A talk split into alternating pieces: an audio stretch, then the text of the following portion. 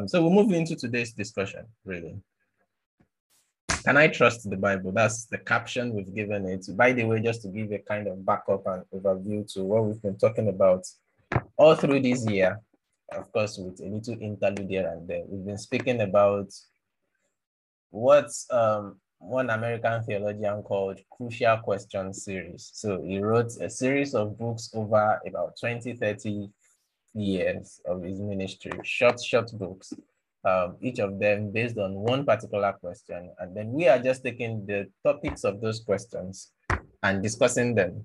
Most of them as an apologetic ten, uh, uh, slant to it. By apologetics, uh, it simply means that aspect of I won't necessarily say theology, but the ability for you to defend your faith. Let me, that's as simple as I can put it. So you're not just a Christian, but if someone comes and asks you um, about anything that you believe, you are able to defend it. Um, and that actually comes from one of these um, verses in the first epistle of Peter. I think it's First Peter 3.15, I'm not exactly sure. But it says something like that, that you should be able to give a response to someone that asks you for the hope that you have, the blessed hope that you have, and to be able to do that with gentleness and things like that. So that whole field is called apologetics in, in theology and in, in Christian circles. And so all these series are based one way or the other on that. And we've been discussing this, exploring that from different aspects. We've looked at um, questions like, can I be sure I'm saved? Um, can I lose my salvation? Um, we've looked at things like, what is church actually? Um, uh, we looked at who is Jesus? We looked at who is the Holy Spirit? Um, and so very many other questions like that. And um, yeah, just different different questions. Uh, so far, so good. So today's question is, can I trust the Bible? Um, and to kind of give us a context to set the ball ball rolling, um, to set the ball rolling, to set the ball rolling, and and maybe to kind of awaken similar occurrences that some of us might have had. Um, so my wife and I got married in Birmingham. Um, at the time, she was living in a shared apartment. Um, and so we were living together there. And one of our housemates um, is a young man, older than me, obviously, but he's still a young man by some regards, who at some point, I don't know, I think he found out somehow that I've just finished at the Bible College in Bradford and thought, okay, let me just come and poke holes to the theology of this guy, so to speak. Um, so he engaged me in a conversation. He's obviously not a committed Christian, uh, but seemed to have some knowledge about all sorts of things. And so part of the issues he was raising in our discourse this fateful day um, was how that, you know, many of the questions he has been asking me previously, I was basing my answers on the Bible, the Bible. And then so he actually goes for the jubilant, say, even this Bible you're talking about, we all know that um, it's just some group of people that came together and put some things together and say, this is your Bible, take it. Um, and he, he was actually mentioning, I mean, referring to certain councils and all that, um, council of Nicaea, council of this or that, and things like that. Councils in church history, early church history that I'm not unaware about. Um, I wasn't as informed about many of the things he was saying, anyways, at that time as I am now. Um, but yeah, you would meet people like that once in a while that would come at you with some maybe scientific or historical data that can actually throw you off balance if you're not equipped or ready to answer such a question. Um, but this is not even just about answering such people. But for us to actually come to a place where we can say for myself, as, as for Joseph Kolawole um, this is what I think about the Bible. This is how I think about the Bible. This is, and that shapes how I view it, how I engage with it, and, and things like that. So that's this the backdrop for tonight's conversation. And um, I will just shut up now and allow us to chime in maybe questions that can shape the direction of the conversation. Um, the overarching question is, can I trust the Bible? And I don't just want people to come with theoretical answers. So why really do you as a person trust God's word as God's word, um, uh, etc., etc. So yeah. I don't know if that's helpful or if I've just modeled everything together. I know it's always a good critic in that regard. So That's very can you lend me some It's lens of clarity? Mm. Have I made any sense? Yes, you have, but I don't get the question though. so I've not made sense. It's not a question. So basically, uh, it's a conversation. And I'm saying, for instance, okay, you could share one, your questions about the Bible. Maybe Okay. questions that you have that, I, I mean, that's been nagging in your mind about, I don't get this about the Bible. It could be about any aspect of it. It could be about the content. It could be about the history of how we got to have it. It could Hmm. be about why is this book in the Bible and these other books that we've heard about are not in the Bible. It could be about why are so and so people using a Bible that is different from so and so people. It could be anything Mm. like that. On the other hand, you could actually also chime in your response to the question for which tonight's meeting has been tagged. Can I trust the Bible? What's your own response to that? And what how did you come to that response in that regard? Um, so yeah, it could be either of those, or it could even be sharing an experience that you've had with someone, good or bad, um, that has made you rethink some of the things you thought you knew or you never even bothered to think about regarding the Bible. Hmm. That's enough um, table of contents to work with. All right. So the floor is open. Feel free to unmute yourself and chime in your thoughts and let's reason together. with that regard.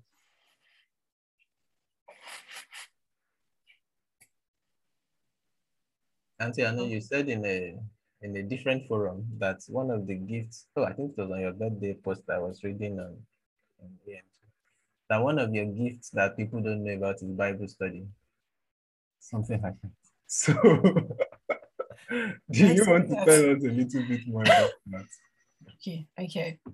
So I like Bible study when it's like my own at my own pace. So Say, for personal Bible example- study, is that what you mean? Huh? Personal Bible study. Personal Bible study. Oh, I didn't clarify. Yeah, I like personal Bible study in the sense that what okay, what I do now, what I've started doing from the start of the year is to be reading the Bible like all through. I've missed some, but it's been very engaging. So, say for example, I'm listening about Absalom. When I heard Alva, they say he's very handsome. I thought, hmm, I'll go look that up. Like for them, because sometimes the Bible, like they would mention, they could be telling you a narrative. This one kill this one, and this one kill this one. Then they mention something as, I won't say silly, something as Out of point. out of point as is very comely to look at. And I thought, why is it? So, but if you continue the narrative, then you find that his comeliness and because it's fine made him over conceited. I mean, self conceited. And that's why he thought he could overthrow his father. Mm. And, I, and at the end, I got to know that he made an image for himself because he didn't have a son, which I saw was out of the point. But that's what I like the Bible for. That's what I meant by the Bible study. So just being attentive, picking certain words to merge them together. And I didn't get there all by myself. It was a book we read on AMJ. The don't tell me. I can see the man's name in my head. Hendrix. Mm, Howard Hendricks. But that's Yes, the, the the name of the book. Go on, go on. Living by the book. Living by the book, yeah. So it was. It, I, I haven't finished reading the book, but where I got to is what's that for me now. How how you would say sometimes when you're reading the Bible, you're reading something like so you're reading the narrative. You finish a pa- chapter and you're going to the next chapter, and it says something like "then."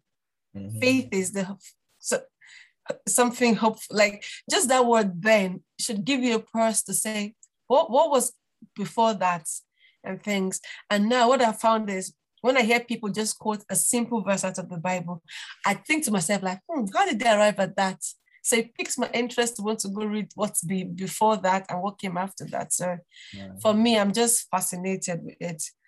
A- And I've learned that the more you read, the more they come to your head, Mm. um, especially in times of trouble and things like that. I don't physically read because of the busyness. I don't like sit down to study, but I listen, they make notes, and things like that. So, and it's been very helpful. It's made me trust. So, so I'm at the stage where I'm joining all the sermons and everything I've learned my growing as, as my growing Christian. I'm putting them together now to form my own view in light of the word. It's very, very rich. Yeah. That's interesting. You sound like a theologian. What you've just described is a form of um, personal theological experience, how you are helping yourself to think critically about the things you're hearing and forming your opinions, um, to opinions in quotes about God and about Christian concepts or Christian truths. So that what's the Greek word for that one? Greek word for what? I didn't learn Greek. when people come with all these Greek words and Hebrew words, I'm just like okay, Ex- okay. exegesis. exegesis is not a Greek word; it's an English word. Oh. Anyways, yeah.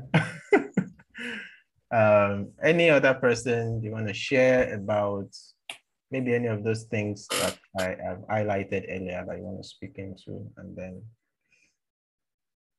we can begin to streamline the conversation as we go on. Okay, I have a question, sir. Good. Um, just like you asked initially, mm-hmm. why um, why do different denominations have different um, books in the Bible? Mm. Like, um, I grew up in a Catholic background, mm-hmm. Catholic family, mm-hmm. and um, all my life I've always been using this our kind of Bible. Mm-hmm.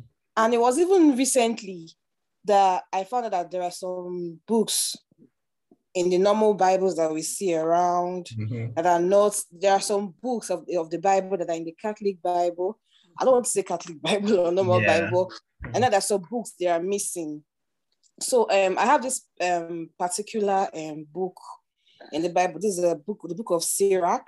Mm-hmm. And when I found out that I can't see that kind, I, I, I can't find that book in the normal Bibles. Like it was, it was when it, when it dawned on me that actually Catholic Bibles are actually different from the normal conventional Bibles that we have now. Yeah. So why do we have different Bibles for each denomination?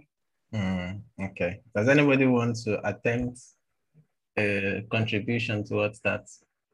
There's no right wrong answer. I mean, we we we'll, we are learning together and yeah basically there's no wrong contribution let me put it that way so every contribution is welcome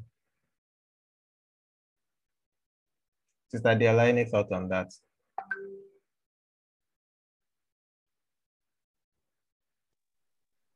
uh, not really but if if if if you were asked that question in sunday school class at Iwalewa Assembly.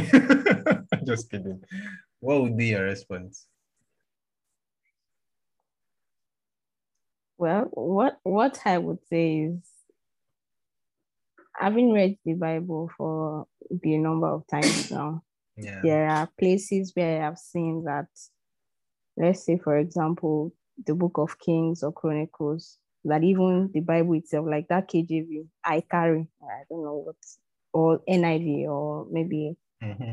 all those ones, Sha, that you would see that that KJV references maybe one book of maybe Torah or something. Might not be Torah, but I'm just, you know, saying that for example. And then you realize that there is actually another book where it would say the book of the kings or something, everything about the heart of Manasseh, for example is in that book, but that book is not in the KJV I carry.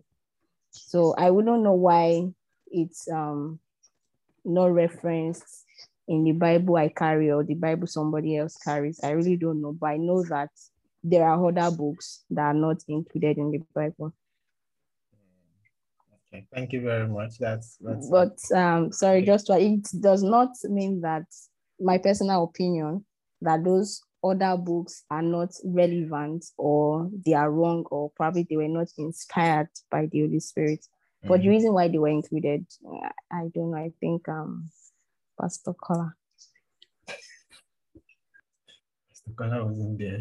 but yeah. Any other any other thoughts, any other contribution? Thank you so much for that, um, Sister Diola. Sister Ife, are you in a place where you can talk? I'd like to hear your thoughts on this.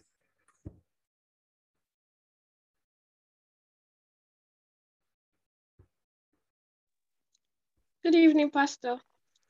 I'm not the only one here. Good evening, everyone. I know. I'm sorry I went off. So I'm just like, I just joined in back. Oh, okay, okay. Um, the, the question was that we are considering presently is that why is it that some Bible, I mean, specifically, why is it that the Catholic Bible, the Bible that Catholics use, seems to have some more books than you find in the Bible that most other Christians use? Um, like, what have you heard about that? What have you learned about that that you can share with us?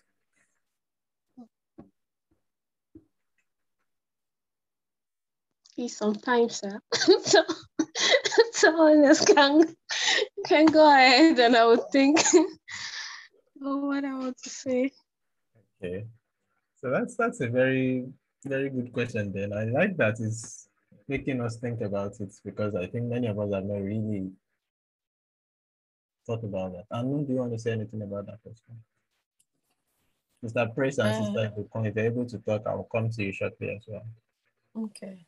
The reason we have different translations because as we know, the Bible started, not the Bible, Christianity started where Jesus was. And his disciples, after he left, they spread around. He says, he said, go ye into the world and be and be and be what? Disciples. Make yes, disciples. and be disciples of me. Mm-hmm. So as as as so as they went to each culture, it had to be adapted. No, I'm coming. I'm coming to the English version. So it had to be adapted to to the culture they're bringing the gospel to. So you can't give a you can't go to Egypt now and give them an Aramaic Bible to read you have to adapt it to the language they will hear.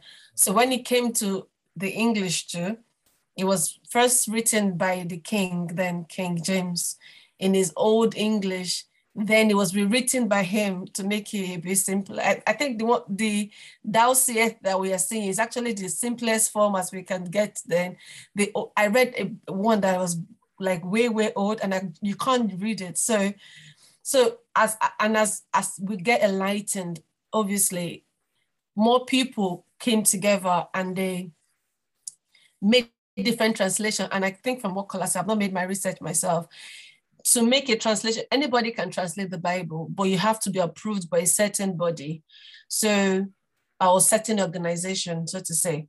So there are different types of translation. There are some people that read the text and form they read the text itself, the pure Greek or Hebrew, whichever language has been written it, then form their understanding from it. E.g., I might not be saying this right, Kola, but you help me. E.g., message, trans, trans um, passion translation. While some like NIV take take each word or something. Sorry, I know you're laughing. Stop laughing. While some like NIV, they try to stay very close to the original text, so they don't they don't over translate it. But someone like Eugene Peterson that wrote the message, he went blatantly away from the old English, read it and, and thought about what God was trying to say to us, then put it in that word. Um, for example, when it says, blessed are those that mourn, according to Kola again, initially he said it was lucky is them. He wanted to write lucky is them, but, but they told him not to write that. His publishers told him not to. It's too flippant. So the translations are not so different. The message is still the same, but I'm not sure how to link that with um, NATO's Catholic version one. I don't have that knowledge, so to say. But in light of the different translations that we have and and that it's just the same. And I've noticed we had a Bible, um, we had this conversation in church one time, and I, I learned that actually some there are certain verses that are some that there's there are some that are in some translations that are not in others. So you find, I don't know, I, I can't remember which one, you find Matthew something, something in this one, and in the other one, there's no 25. It just goes to the next one. And they said the reason it goes to the next one is because the people that translated it must have made it concise, or there are some words if you read, if you have the uh, physical Bible, there's some words written in red. If it's spoken by Jesus, it would be in red. There's some there's some words I think that they said Jesus said in Matthew.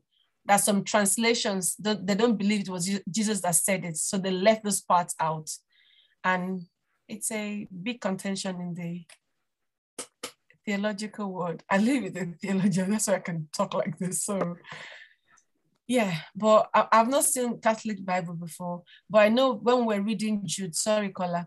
Yeah, when we're reading Jude, in Jude, it was mentioned that other books were mentioned in Jude that were not part of the scripture.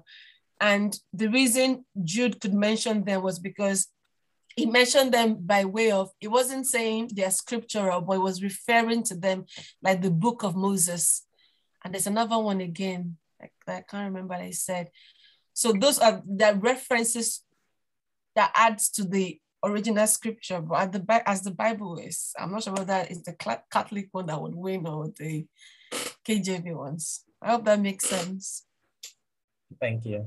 You've you've you've raised um, different other issues um, here and there that we can also get into if we if we have the time. Um, especially with, eh, with, regards to translation, with regards to sometimes omissions in in, in, in, in Bible verses. Or I mean, I remember how some time ago it went viral on WhatsApp how some people were saying, don't read NIV, don't read this translation, don't read that translation, because if you look for this and this and this and these verses, you will not find it there and things like that. And yeah, we can get into a bit of why that is so as well. But the question that Neto asked is, is the one I want us to first of all close the page on, not necessarily close the page on, but at least kind of like give ourselves some things to think about and explore further um, about it before we move on to some of those other issues that have been raised. So it's only Praise and Ibukun that have not spoken. I don't know if Praise um, has anything to say about that question. Yeah. Um.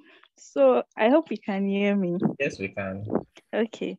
Um, so what I've heard about um, that that some books are not in the conventional Bible and it's in some Bibles.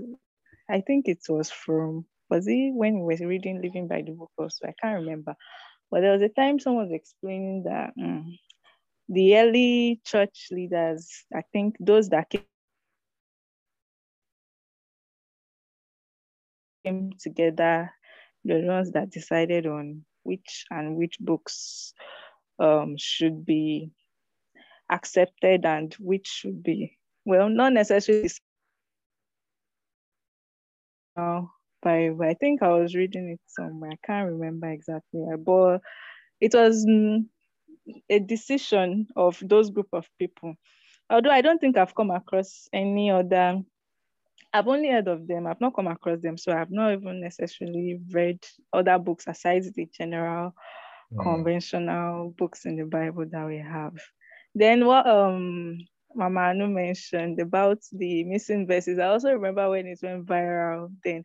And I remember I had I have this NIV Bible. So I, I went to check and what I what I came about was they they actually wrote it in the footnotes that earlier manuscripts didn't contain some of those verses. That's why it's not included, but it was actually included in the footnotes. So it's not like they were missing or omitted. They hmm. stated it that some manuscripts, or maybe the manuscript they were translating didn't have those verses, or maybe later manuscripts have those. I just a lot of here and there. And it actually, to me, it makes the Bible more interesting. Like there's more to read. Like it just makes you see that it's not um it's not um just some how do I put it? It's not some man's makeup mm. belief or something. It's mm. actually things that happened that can cause okay. Some people say, Oh, we saw this somewhere. Like history can actually back up these things. So yeah. it's not just someone coming up to say, Okay, these are the books that we should just start reading. For the fact that there are a bit of contentions here and there shows that actually some things happened, some things didn't happen. Maybe some don't believe that it happened, and you know, it just makes it interesting. I find it interesting. That's my yeah. Yeah. Thank you. That's that's brilliant. Okay. Uh oh, Sister Ibukun has dropped off. So Okay. Um. Yeah, I've enjoyed listening to all of us about this, and this is not me giving the the theologian's perspective or the verdict on the matter. Actually, I would want us to, in our respective um, spare time, to actually explore further on that online.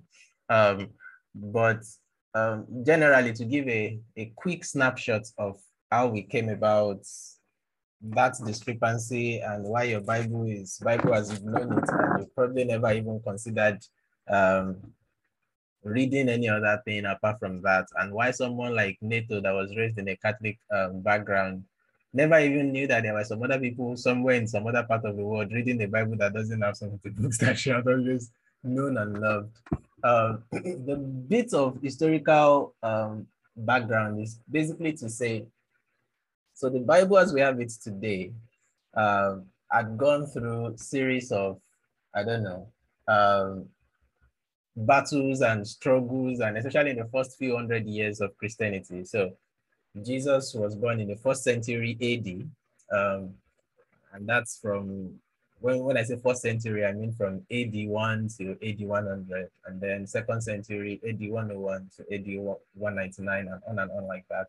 Um, so within the first few hundred years of, I mean, when all these epis, um, uh, what are they called? Um, apostles were writing all these epistles and all that that makes up what we call the New Testament. You will see them sometimes refer to scripture. So um, Paul, I mean Luke that wrote Luke and Acts will say something like um, the Berean Christians uh, will go back to read the scriptures about what they were being taught in the synagogue to see whether it was true. When they say scriptures in that sense, what they had access to then is what we now call the Old Testament. But the Old Testament, your Old Testament, my Old Testament ends in Malachi. Between Malachi and Matthew in your Bible, that, that blank page, uh, there are actually, that covers a period of like 400 years that are called um, silent age. Some people call them silent age. Some people call them intertest intertestamental period, which is just simple in between the Old Testament and the New Testament. Um, I mean, there are different names that people use for them, basically. Some people call them the Second Temple period or whatever. But basically, within that 400 years period, some other books were written, which not all um, early church fathers um, reckoned with as being inspired. You know, Paul will say later in, in his letter to Timothy, all scripture is inspired by God, such that when I take this Bible, I personally, and that's part of, I mean, the general question we're asking, can I trust the Bible? I trust that everything that is in this Bible, from Genesis to Revelation, is inspired by the Holy Spirit, which means this is what God wants me to know.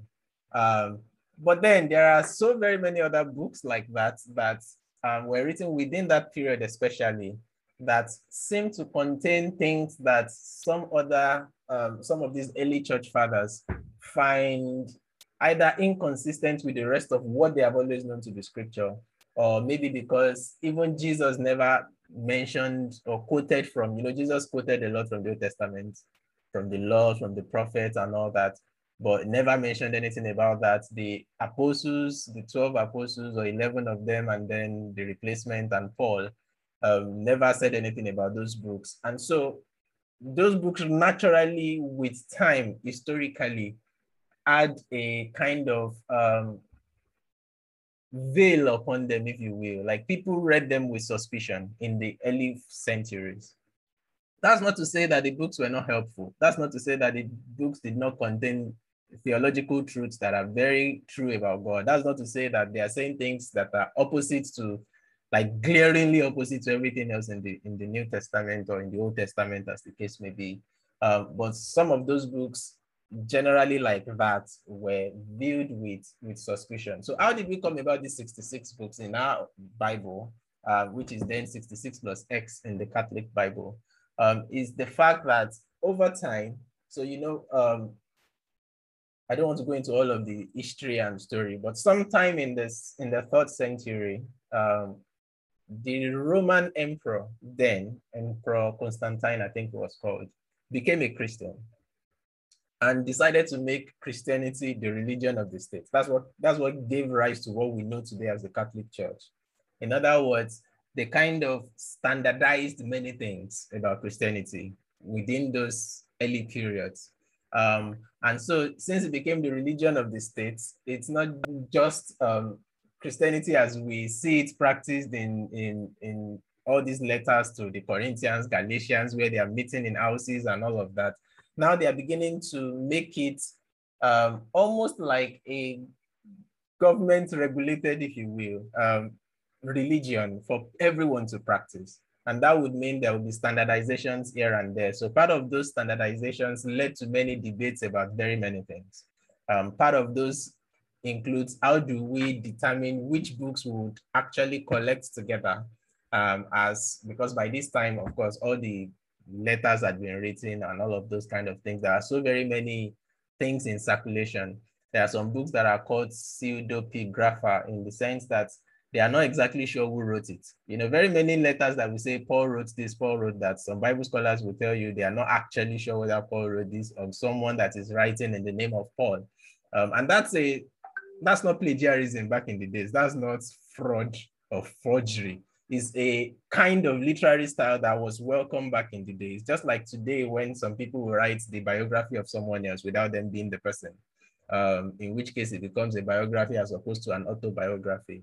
And so there are books like that, which again, many of them were not canonized. So these 66 books were, to use that theological word, canonized, and it was based on certain, if you will, laws, um, like some basic things that they are looking out for. Things like, for instance, did Jesus reference this, this part of scripture? Um, did any of the apostles reference it? Um, is it is everything inside it consistent with what we saw in the Old Testament and what eventually was unveiled in the New, and many other you know little little um, things like that. Um, in the mouth of two or three witnesses, Bible says the truth shall be established. So, in what ways are the doctrines from this place confirmed elsewhere in all of Scripture? And the truth is, some of those books, um, have some things in them like that that they just couldn't they couldn't make to fit all of those criteria that were laid down and so were reckoned to be um, uncanonized but in the in the catholic church it's been the in fact there was a time in history that would say to be a christian is to be catholic literally even the word catholic simply means global universal in that sense. Uh, so there was a time that that's the universal church. And being the universal church as it is, there are so very many things that there was room for, so to speak, including many of all these um, books that go on to become part of the, the, the Catholic Bible, so to speak. Um, but of course, we know that down the line, there were different councils that were meeting at different places to revisit some of these things to say, okay, this is what we believe about this. And what what they did in those very formative centuries of the church life goes on today to become part of what we have as tradition that we receive from the early church fathers. When I say early church fathers, I'm not just talking of the apostles and Paul, but even those that led um, the Christian faith in those very early centuries, Augustine, Tertullian, Origen, um, very many names that you might have heard or you might not have necessarily heard um, in different councils like that, they had to debate on what it means to when they say Trinity, which is a word you will not find in the Bible. Is God really Trinitarian and things like that, you know? Um, and those are the things that have formed the statements of faith that many other churches and denominations are now using. But in a nutshell, the reason why there are some books in the Catholic Bible that are not in the Protestant Bible or the Bible that is common for most other Christians is simply because those books are being viewed with some suspicion or have not met with, they've not passed the test of canonization that were laid out by some councils that we don't know about in terms of like we're not alive when they met. But these are respected church fathers that came together under the direction of the Holy Spirit um, to say, okay, let's critically look at all these documents and they believe they've been inspired by the Holy Spirit to arrive at the conclusion that they arrived at. So yeah, that's the that's the in a nutshell, that's it. But I would love that some of us will actually take that up. Some of those books are like Maccabees, um, Neto mentioned about Ben Sirach, um, Wisdom of Solomon, Yeah. Psalm 151, there is an additional psalm. Uh, there are some in which the book of Esther is amplified to include some more details and things like that. There is book of Baruch. Baruch was Jeremiah's secretary or scribe um, and things like that. So there's just so very many other letters like that or epistles or even prophetic literature, so to speak, um, Tobits and things like that um, that you would find. Anu, go on, you raised your hand. Neto was going to say something first. Oh, okay. Neto. Sorry, no, I was just naming the books in the Bible. Oh, yeah. I was yeah. just yeah, I was just naming the books. Okay, okay. Yeah. Did, did some of the one I mentioned, were they part of the ones? we Yeah, yeah, yeah. You you're, you're so correct. Yeah, yeah. I was wondering, Um, is it not scary to be reading all these kind of books? Like they sound the Baruch and the Wisdom of Clinical. Say that again, Anu. It's not scary to. You said we should go and be researching them. You know, I It- get it- into it's- yeah, okay. So let me add a, add a caveat to that to say, I mean, you don't have to. I don't say go and read the, the books themselves. I said go and read about the difference, why there are some books in one place or the other. But even then, is it good and okay to read those books? Are they helpful? That's a debatable question within different Christian circles. I think for someone that is um, a teacher of God's word, it's good to know what's in those books um, not because those will be the things to inform your doctrine, but there are helpful things there, absolutely. And um, so that you can be in a position to, if you're having this kind of theological conversations with people that are in that world, you have something to say. But otherwise, I don't, I don't think it's binding on anybody to read any of those books, especially if you feel really, I don't um, what's the word? Anxious or worried or Is it question that mark about it. hope is not the one that they'll say you should chant something before you read it? No, Sorry, um, Sister No, Yeah. um, the books, the books, yeah, they are really helpful. To be honest, Hmm. like for example, the book of Sirach mhm. is similar to Proverbs. Proverbs, yeah, it's a Okay. book of wisdom. It's similar to Proverbs. Yeah, it's just like the normal Bible you read. You get like the messages in them. They are cool. They are okay. It's not Is- outside is it of that God's they're word. they're like in one in one pack, or I'll get the book of this No, one? no, no, no. separate? No, it's part Just like of the way you have some part of a full Esther, bound Bible like this. yeah, Yeah. Oh, okay. yeah, Yeah. yeah. It's just in the same Bible. It's in the Oh, same I Bible. And on your e-Sword, there are some of the translations on your e-Sword that would have these apo- apocryphal books, they are called.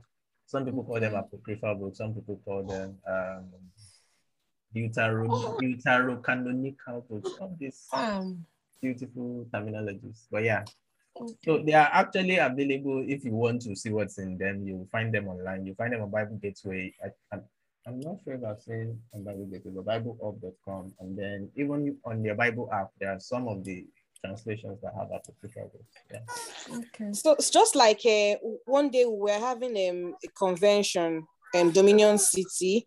And so um, the pastor was like, we should we, we need to go and look for the book of Maccabees. Okay. Kingsley was like, Macca. I was like, yes, Maccabees. Don't you know Maccabees? Oh, was when I started arguing, what was Maccabee? I was like, Maccabees is in the Bible. He said no, he's never heard of Maccabees before.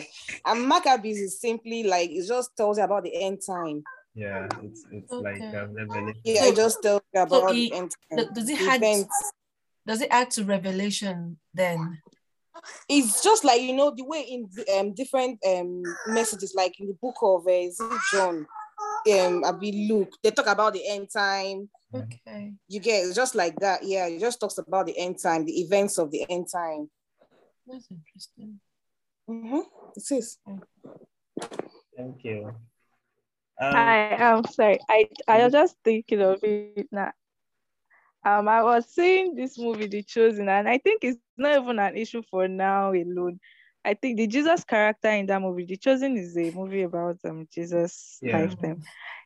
Jesus there was saying something like, I think the Pharisees and the Sadducees, is it? I think the Sadducees were just focused on the first five books or so mhm, Torah. when um Jesus was talking to John, yeah, the Torah, when Jesus was talking to John and okay, was to come to teach in the synagogue or so, and it was just the first five books he had um, access to, and So I think John was like telling Jesus that, oh, they are missing out on other things and things like that. So I think it's not something that is just happening now. There's always this argument between, oh, let's add these books, let's not add these books. And stuff I, I like mean, that. even even uh, to add a, a piece of the historical puzzle, so to speak, um, the fact is we didn't have a printing press until the 16th century. And so if you needed a Bible, you, in the first instance, you can't even find quote unquote what we call a Bible like this until 500 and something years ago. There was nothing like this. So all you could have is, say, for instance, if you need the book of John, you would have to copy it by hand or have someone copy it for you. Um, and that's part of what led to all these issues um, about, say, for instance, what I mentioned about missing Bible verses. And I'm glad the way Praise responded to that. Because what we have today, because part of the criticism some people have had is how can you say that you trust what is here when the original manuscript, whatever it is that Luke himself wrote, we don't have it again. Whatever it is that Paul himself wrote in all of the epistles that are attributed to Paul, we don't have it again.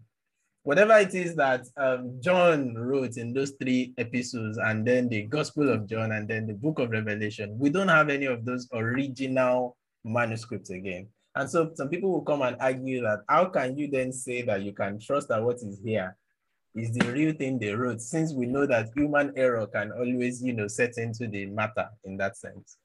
And I mean, the log this, the most logical way to respond to that would be to say, there are books from that period, apart from the Bible. There are books from the first century or even before the first century that people are still reading today that literature professors are getting professorship and doctorates about. And many of such books, um, the Galilean Wars, the book about the history of Rome, and many of those books that were written in the first century that are in that same kind of category, so to speak. As of today, you can hardly find few manuscripts of them still surviving, nine, ten, and many of those manuscripts will be as old as the 10th century, the 9th century, the 8th century. So you can't find anything that is even very close to when it was originally written Today's what you are reading and getting professorship on to be sure that it is really the real thing that was written. And nobody is questioning whether or not this was the real thing that was written, if you get what I mean. But when it comes to the Bible, not only is it that we still have manuscripts today that are from the second century, which is just like few years away from when they were originally written, but we have thousands of them. And so even though it's not like the full, you could have like hundreds upon hundreds of the manuscript of the Gospel of John. It's then easy for you to begin to compare, and they have a way of dating them to know which one was the earlier manuscript, which one is the later manuscript, and things like that. Of course, in copying from one place to another, there is tendency that if I'm copying something, I can think, oh, whoever did this copy that I am working on did not write this part very well. I will correct it with my own. Or I could think, oh, maybe what this person is saying here, I, I think I need to expand it a little more and with what we have heard from our pastor teachers, and then I insert that uh, as well into it and things like that. So of course, things like that can happen. But the beauty of having thousands or hundreds upon hundreds of manuscripts of each of these books is that it has given Bible scholars the opportunity to then compare and see that for the vast majority, 99 or 97%, as I think one scholar put it, of all of the New Testament, we have lots of copies of them that are consistent and uniform and the same.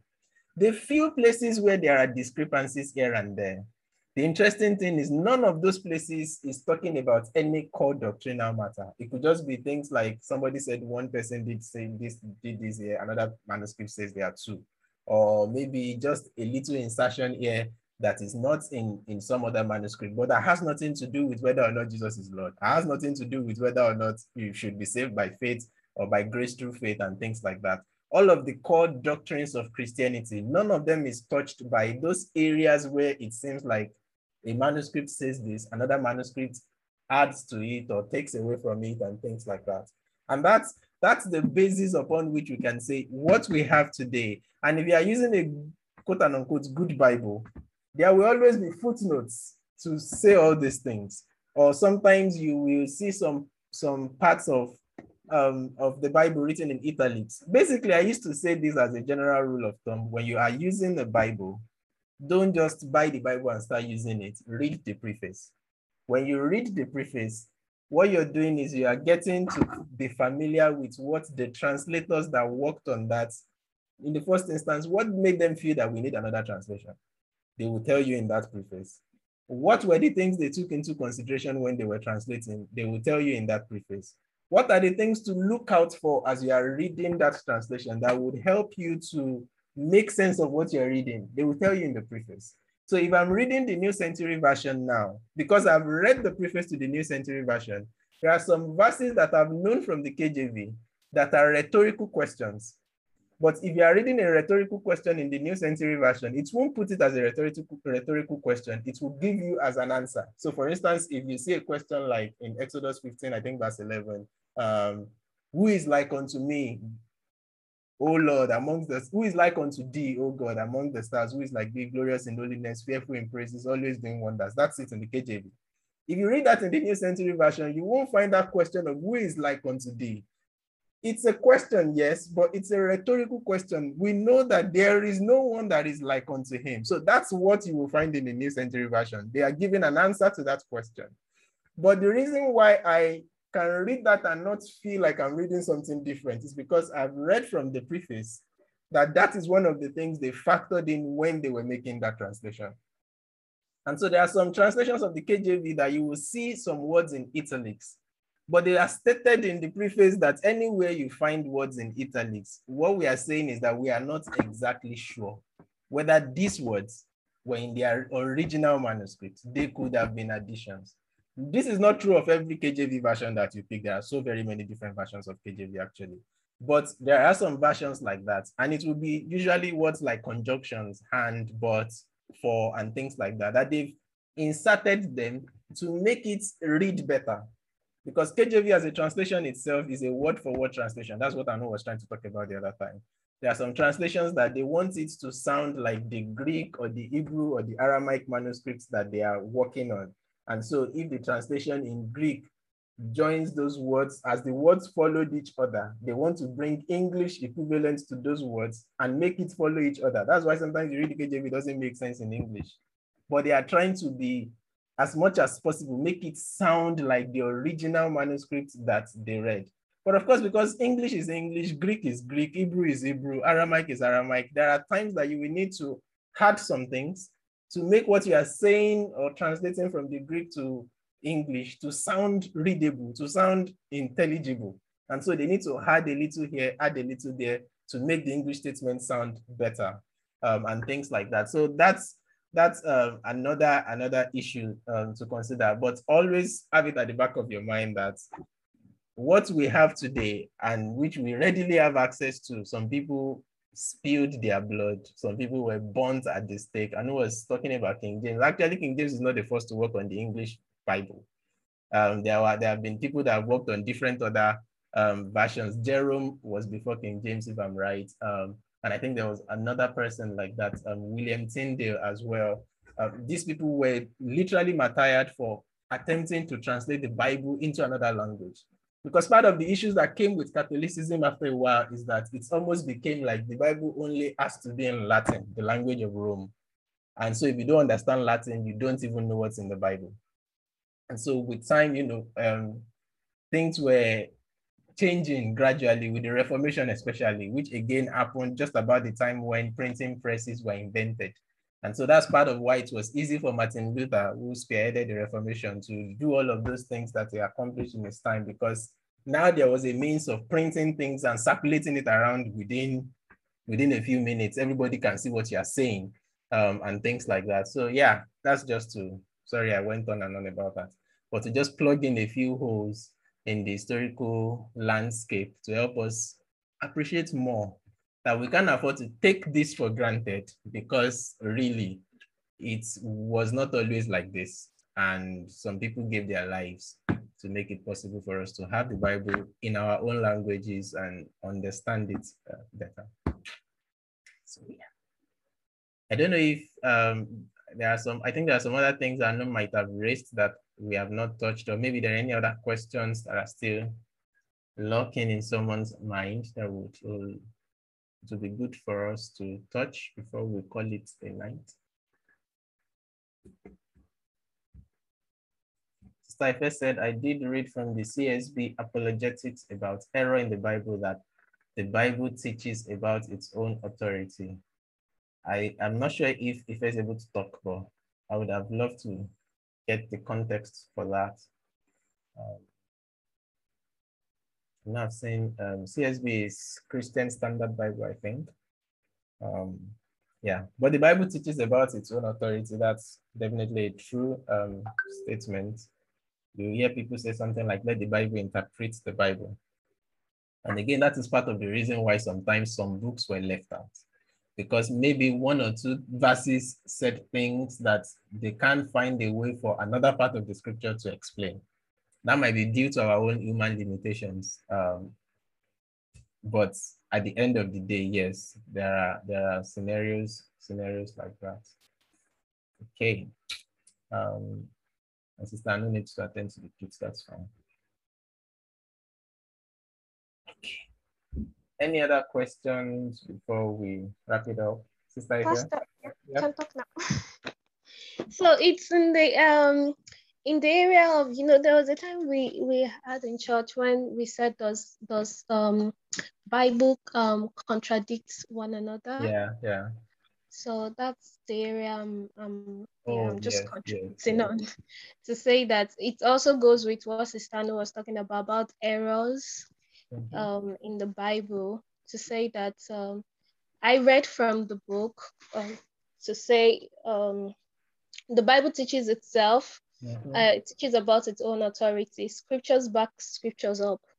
So if if if you see some um like a verse somewhere and you're not like very I'm I, I'm trying to look for examples now because I remember there was a time we did it in Bible study when we started looking into like verses that we've read before that this one says it here and then another one says it somewhere else and it sounds contradicting and I remember you made it clear to us that um there there are no it's not it's not contra- contradicting. It's just it's backing each other. It's just the way you understand it and read it for yourself and allow the Holy Spirit to interpret it to you. So yeah. Thank you. Thank you very much about that. Just to give a, a couple of examples that um, I have here about such a thing. For instance, Genesis 32 verse 30 says, amongst other things, I have seen God face to face and my life is preserved. I think that was um, Jacob speaking at when he had that battle with the angel. Um, but you read John chapter 1, verse 18 in John's prologue to the Gospel of John, and it says, No man has seen God at any time. And so someone is saying no one has seen God at any time. Yet in Genesis, you see someone saying, I have seen God face to face and my life is preserved. Um, how do you reconcile that? But of course, if you have read uh, in context what the experience of Jacob was in Genesis 32, we know that it's not literally that he has seen God face to face in the way and manner in which John meant what he was trying to describe. John was making us see in his prologue that this God that no one has seen in the sense of, of course, no one can even see him and survive. it was Peter, I think, that says he dwells in unapproachable light. Um, that's how that God, in all of his magnificent glory, now took on flesh and became man in Jesus. So John 1:14, the word became flesh, dwelt amongst us, and all and all and all like that. So there are two different scenarios, which if you just took the words literally and say, okay, somebody said he has seen God face to face. Another person said no one has seen God at any point in time. All both of them in the same Bible. How do we reconcile that? It's just to read in context and understand what they're saying. Um, and I could go on to give different other different other examples. For instance, um, Luke 14, 26. Uh, let's start with Exodus, part of the Ten Commandments. Honor your father and your mother. Exodus 20, verse 12. But then you, you hear Jesus himself saying in Luke 14, 26, if any man comes to me and does not hate his father, hate his mother, hate his wife, hate his children and brethren and sisters, and even his own life, he cannot be my disciple. So again, you want to wonder, okay, are we to honor our parents are we to hate them? but again, that's not it's just a matter of reading in context and understanding exactly what's the point or the intention of uh, or the message that whoever is speaking, the speaker is saying to the intended audience. Um, in this case, eventually by extension, we ourselves that are reading it many thousands of years after it was written. So yeah, um, those are the kind of things that you find. I think there was a part in the Synoptic Gospels. The Synoptic Gospels with Matthew, Mark, Luke. Those three Gospels, you find that you find many things that are the same in them. Even a part of John, but John is not really reckoned as part of the Synoptic Gospels because is the style of John and everything is just totally different. And their agenda is different, really. They are writing to different audiences, four of them, Mark, Matthew, Luke, John, writing to different audiences, had different things in mind, writing at different times um, in terms of calendar years and things like that. But where I'm going is the fact that you see details like um, Jesus healed one disciple on his way to Jericho, and another synoptic gospel will say he healed two um, disciples on his way to Jericho at the end of the day, whether it was one or two, has it really made any major difference in terms of, say, um, theological significance? Of course not.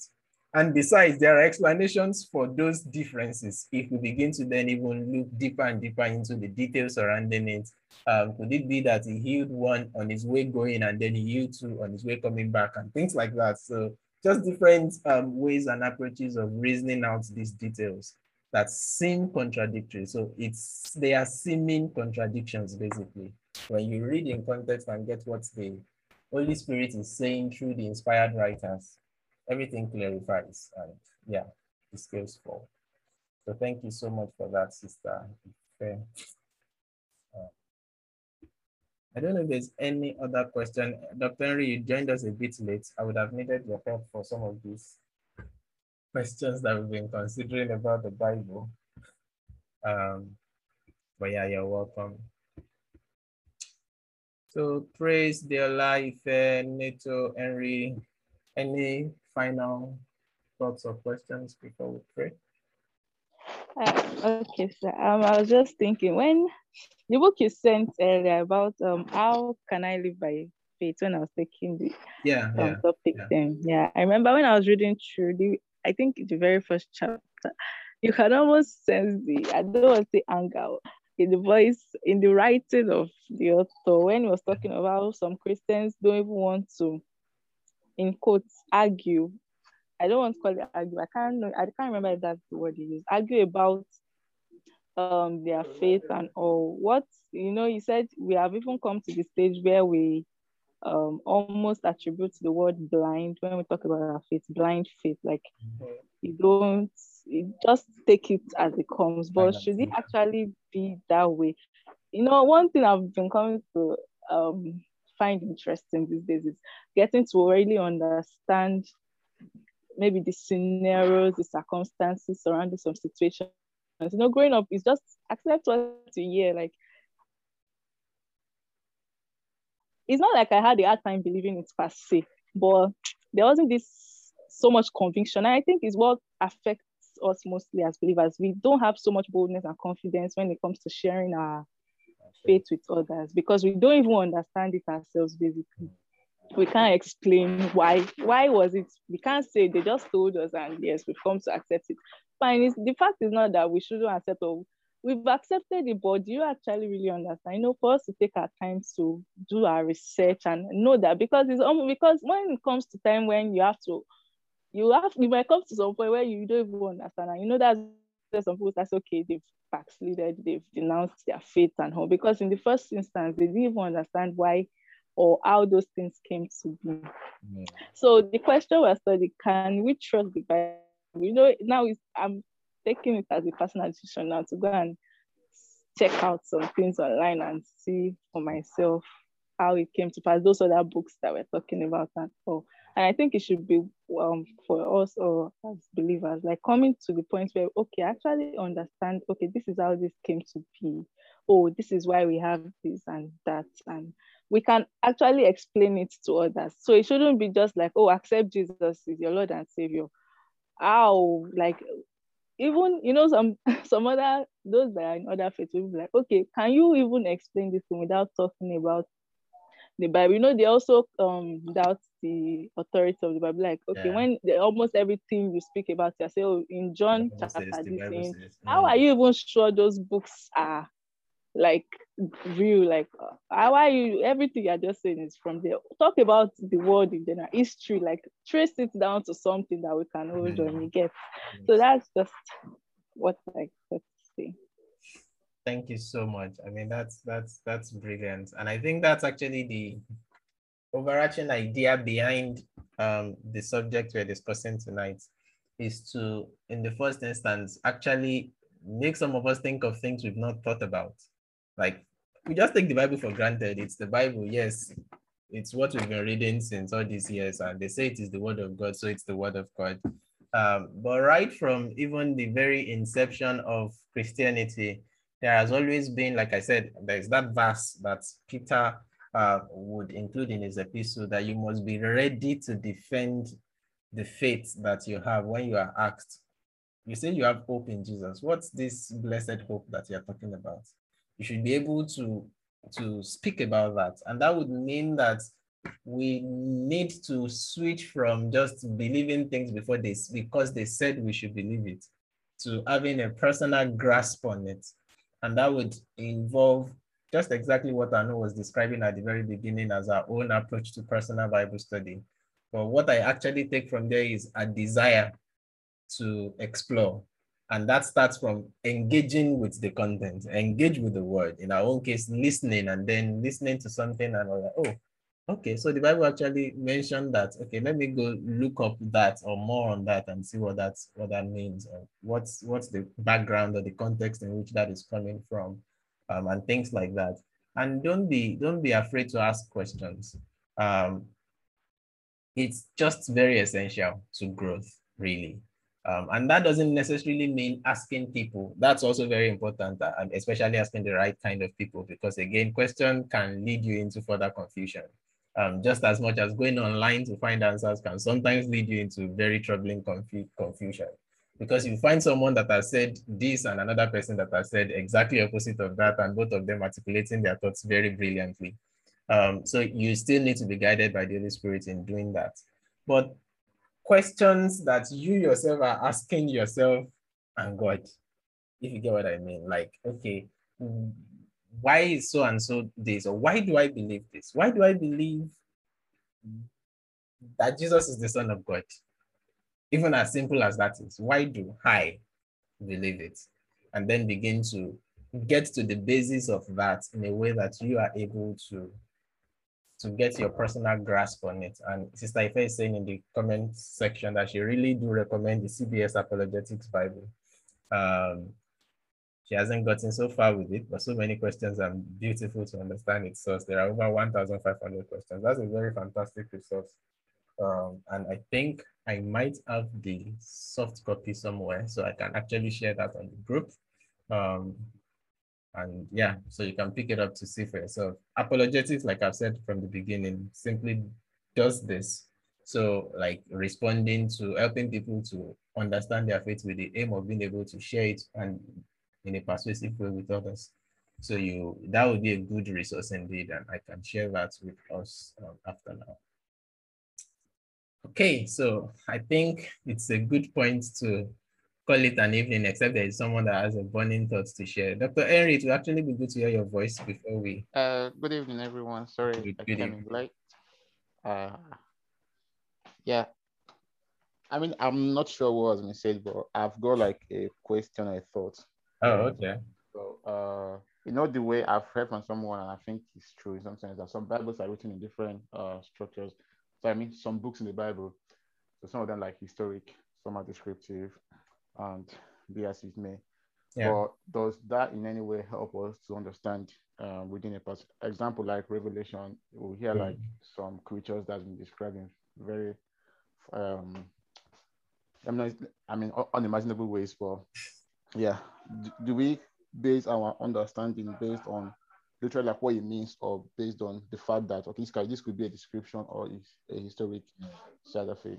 That's that's a very very beautiful question. And sorry, sorry. To add to that, so Yeah. I, I I usually have this, should I say confusion, like to know, you know, when we're reading Living by the Book also, Yeah. um, Dr. Hendricks was talking about things um figurative and um actually and the real the Literal. literal word. Mhm. So I usually have this um I don't know if there'll be a resource to help. Like when do we know it is figurative? When do we know it is literal?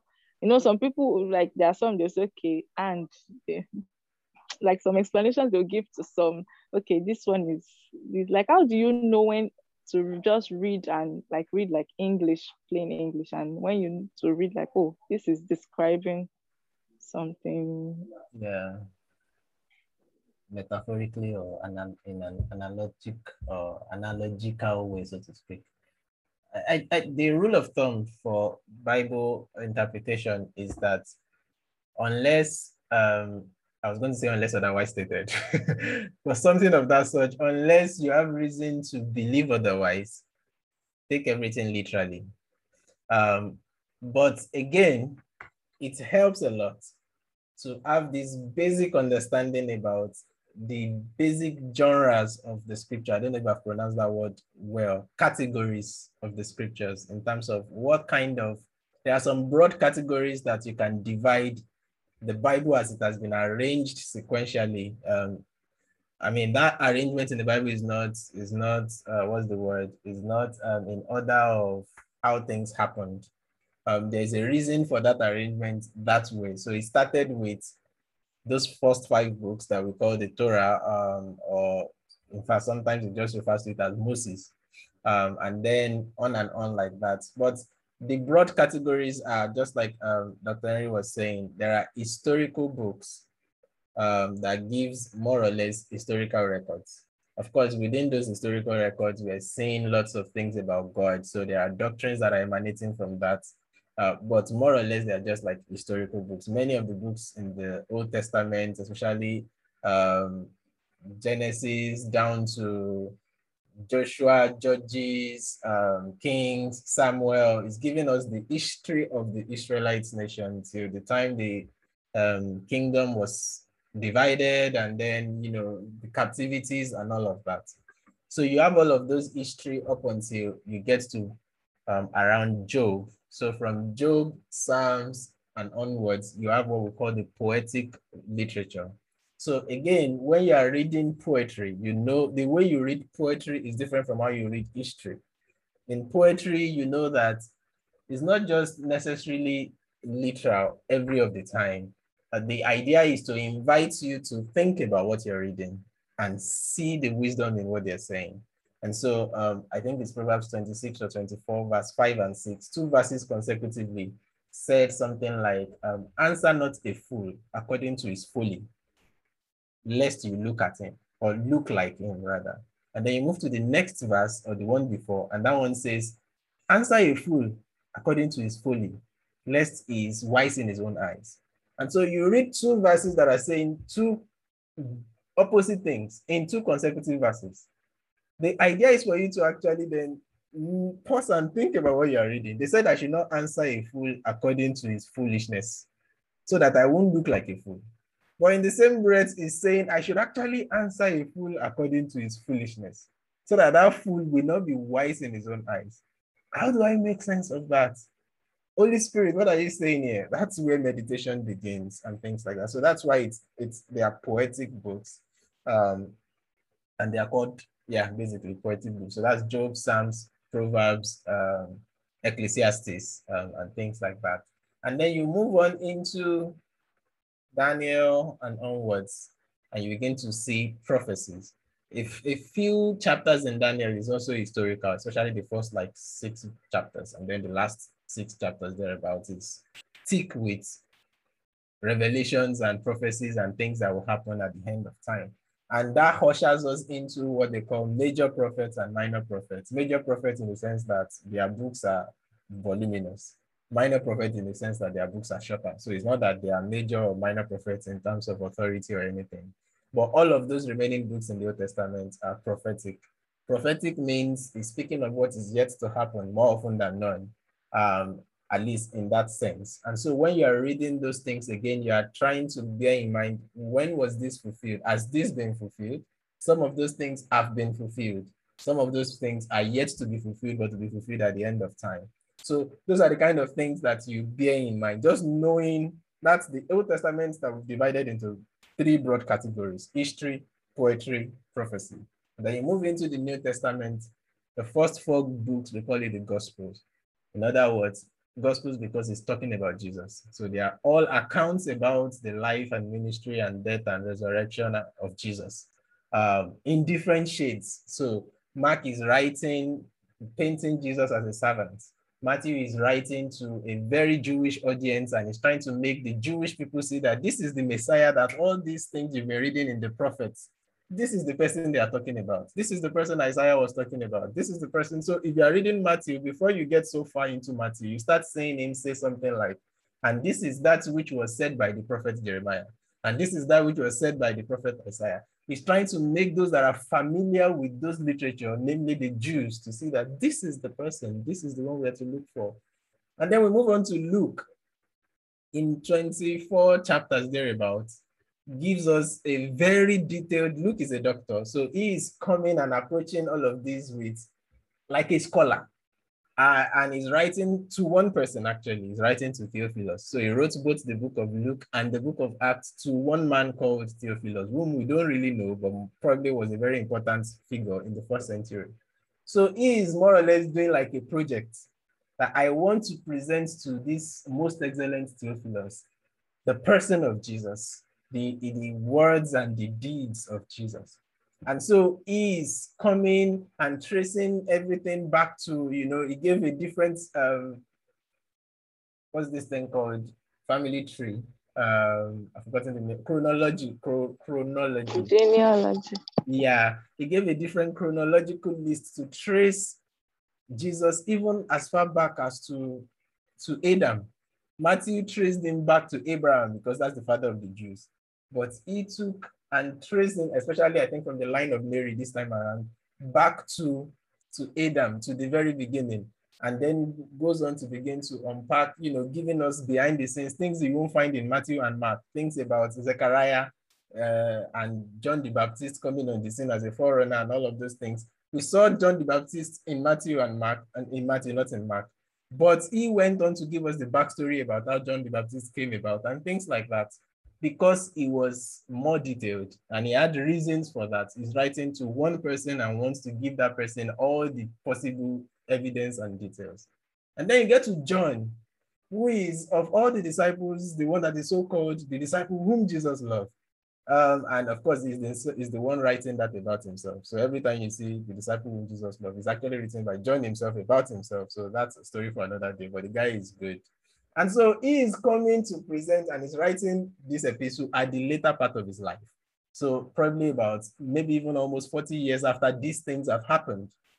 But as a whole, as an old man that is that has lived with Mary, mind you, he was the one that took in Mary, the mother of Jesus, after Jesus um, was going to, when he was right at the Calvary cross, Jesus handed over Mary to John. So he had a lot of information that all the other people do not have things that if anybody would know anything about Jesus' growing up years, it is John because he lived with Jesus' mother, um, literally. And so he came to give us a picture of Jesus as God in, in, in so very many simple and beautiful analogy. Um, and so he's more theological in his own approach and very, very specific and strategic seven I am statements introducing Jesus. I am the way, I am the truth, I am the life, I am the door, I am the good shepherd, I am the bread of life.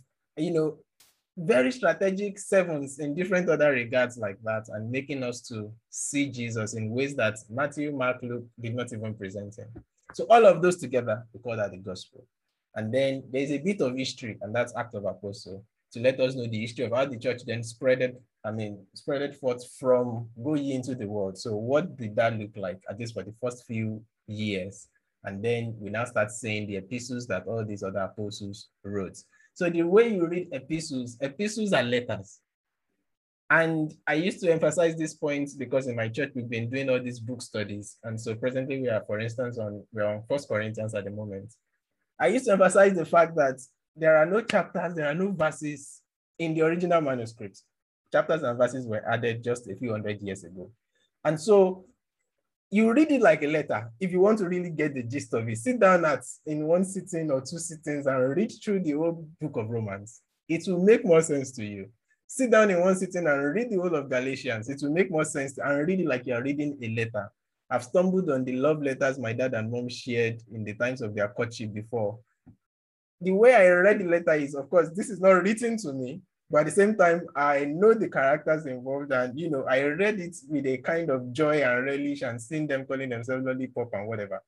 Um, in the same way, you are reading a letter that is not originally written to you. So it's good and helpful to know what can I know about those people that were living at that time, and then begin to connect that with, okay, what is the Holy Spirit saying to me? I didn't intend for this to be this long. I'm so sorry.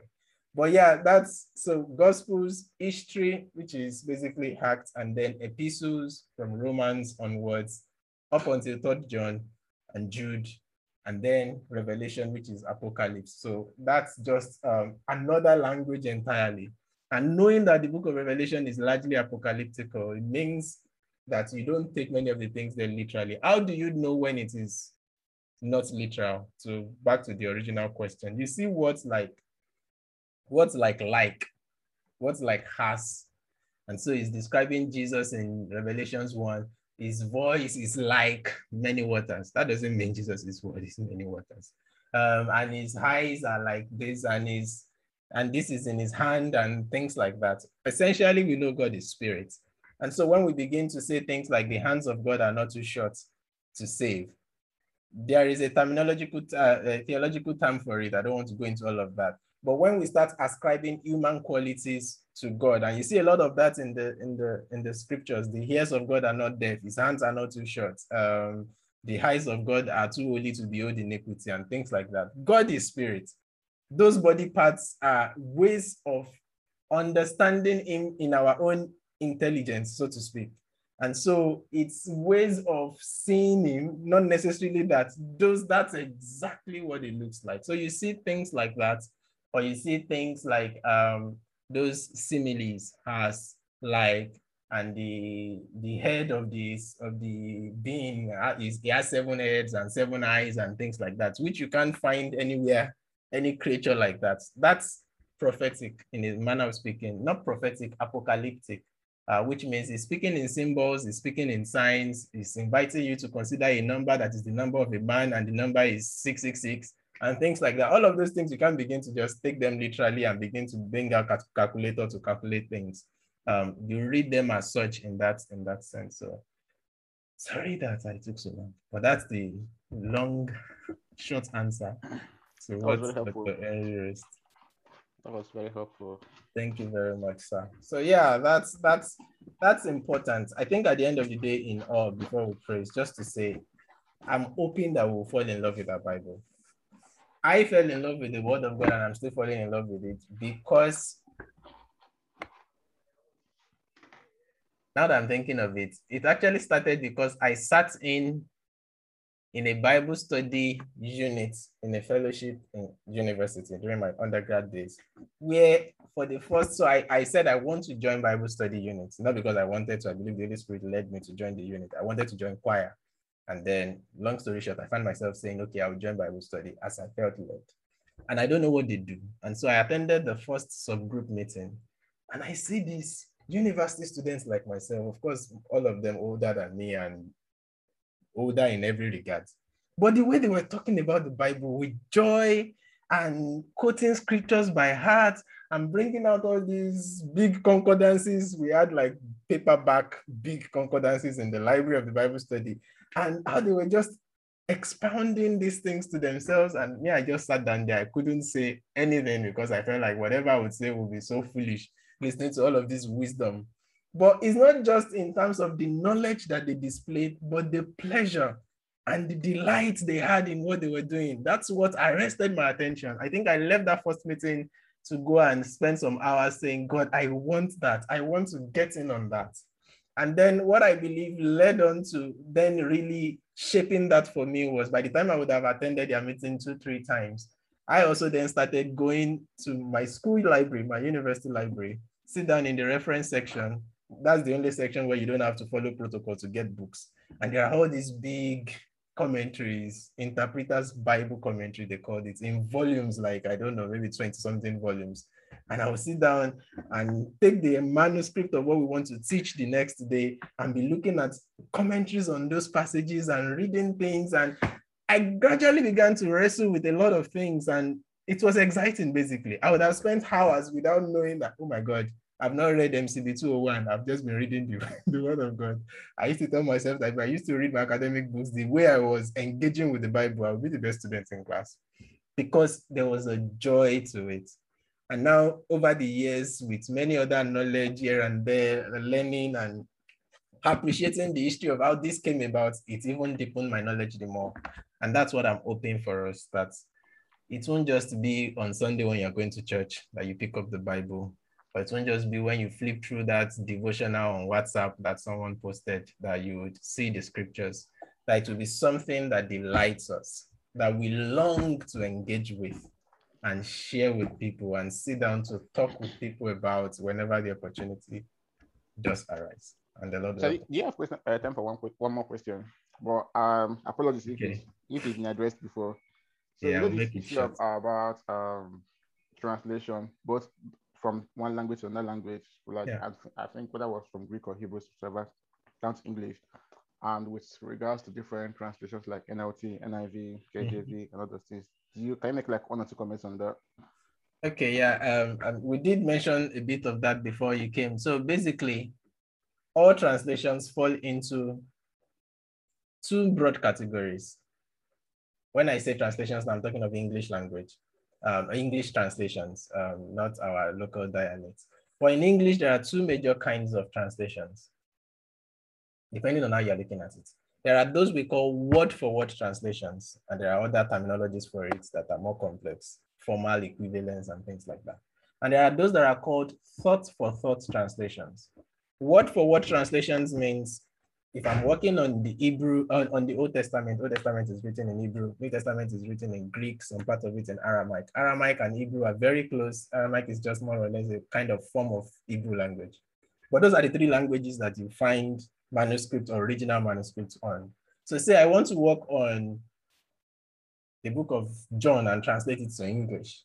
I pick, and of course, definitely I must know Greek. So I pick the Greek manuscript I have two approaches that I could go with that. I could go with that by just looking at what was said in the Greek and translate that to English word for word. Or I could read the verse in Greek, ask myself, okay, what does this mean? And then how is the best way to say this in English? At the end of the day, when I then translate it to English, I'm not necessarily saying what he said in the Greek word for word, but I'm still being faithful to the message that was intended in the verse.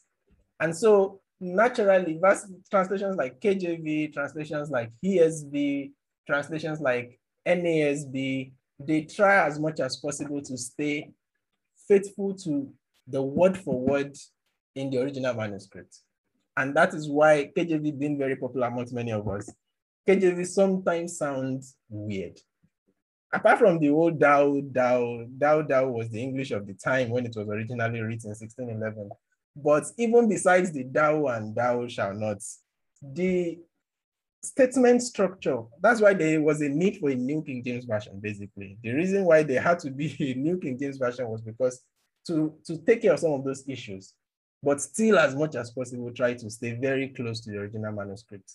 But then there are these other translations, New Living Translations, um, the Passion Translation, uh, co Contemporary English Version, and many other translations like that that would look at, sometimes they're even looking at a whole paragraph as opposed to just a verse, and then see what the paragraph, paragraph says and translate that into English. Part of why that might be helpful sometimes is I, as a Yoruba person, I'm thinking if someone says for instance, bad example, but if someone says, for instance, call someone Eshenuiwe, in English means horse in the book, like her horse inside the book, Eshenuiwe. But actually, Eshenuiwe is, is a derogatory term for someone that is impotent. And so if I'm translating that phrase into English, I can choose to continue to say, yeah, and he called her or he called him a horse in a book. Or I can actually say he calls him an impotent man. One of them makes more sense to the reader. The one that is clear, he calls him an impotent man. But if I just leave it as he calls him a horse in a book, then I've left my reader with go and do research to find out what horse in a book means in the original language in which this was being translated from. So that's the best or simple way I could put it.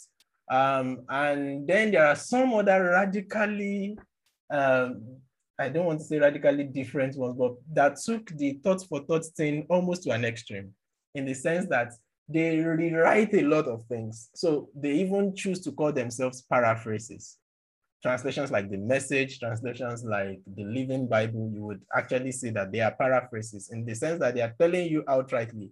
We're not trying to stay word for word, not even necessarily thought for thought. Thought for thought, yes, but with a bit of poetic license. Let's let's flesh it up in a way that when you read it, it's it makes sense. And that's helpful because everyone that is engaging in these responsibilities of translation is a sacred responsibility. Uh, and most people that are doing it are doing it not with the intention to confuse. They are hoping that God will help them to make a contribution that will make God's word more accessible to people. So you as a person, I would always advise, and now we are in, a, in an age of technology, expose yourself to as many translations as possible. There will be a kind of translation that speaks your language. Myself as a teacher of God's word, I necessarily have to do that and then know which one fits the context of what I'm trying to do part time. Um, yeah, I won't draw too much on that, but that's that's the gist that I would say about those translations in a in a nutshell. I hope that's helpful. Thank you, sir. You're welcome. Let's go to pray. I, I didn't mean for I thought today that we started and everything was good. I thought by 8:30 we'll be done, but yeah, here we are. But I want to believe it's been helpful one way or the other. We've learned one or two things, and the Lord will help us. Our prayer points really, I, I know we used to ask, what do you want us to pray for you for? Um, but I feel that we should just pray the prayer of the psalmist in Psalm 119. When he says, I'm not sure the verse now, I think it's verse 130 or so. Open my eyes that I might behold wondrous things from your word. And I want us to pray that prayer in this, even in light of our needs, our material needs, um, or wherever we are in our stages of life. Some people are starting something new. Some people are planning for something that is coming. Some people are wanting to be able to balance things together and all of that. The interesting thing is for every of all these things, there is wisdom in God's word. If only God can open our eyes to behold, to see the wondrous things in his law. So for a few seconds, I just want you to say, God, open my eyes. For some of us, that will look like awakening our appetites for God's word. For some of us, that will look like inspiring us to say, go and get this translation, hard copy, and start engaging with it. For some of us, that would look like downloading an app or a software that would help us to better make sense of personal Bible study and things like that. But whatever this might look like for you, I just wanted to say that prayer and live the way it is being answered to God. That in light of my current circumstance, in light of my bank accounts being in the negative, in light of um, my marital status that I'm hoping to have changed, not me, in light of whatever it is that we might be going through, that God will open our eyes to behold the wondrous, not just ordinary things, wondrous things that are hidden in His Word for us to discover that can speak into our situation, that can bring clarity, that can bring peace, that can bring joy. I'll just give us a few seconds to do that.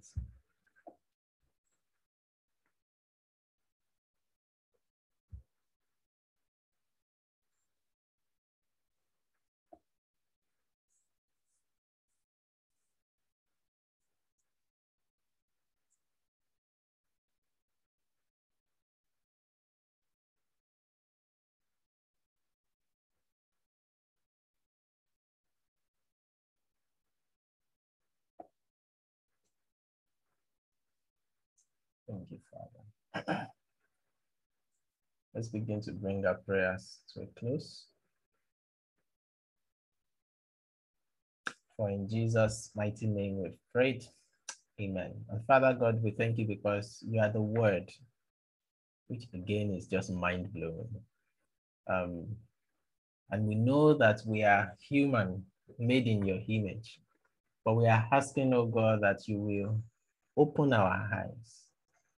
And that's not just these physical eyes, obviously, but our capacity to see that we can begin to behold things that brings exceeding joy, things that brings delight, things that bring brings wonder from your word, wondrous things that would speak into our situations, wondrous things that would equip us to go through things we need to, group to go through, wondrous things that would give us the wisdom in decisions that we are faced with, wondrous things that would guard and guide us in the new levels you are ushering us into, wondrous things from your word, oh God, that will make us to appreciate the labors and the sacrifices of those that have gone before us and made it possible for us to hold your word in languages and means and forms and formats that are accessible to us today, that we can all grow in grace continually and in the knowledge of your blessed Son. This is our desire. And we know that in getting your word, we get answers to every situation, every question that we have. And that when we'll, you'll keep us, that when we'll meet together in two weeks, there's joy in our midst. There is reason to rejoice and celebrate. To you be all the glory. In Christ Jesus' most wonderful name, we have prayed. Amen. Amen.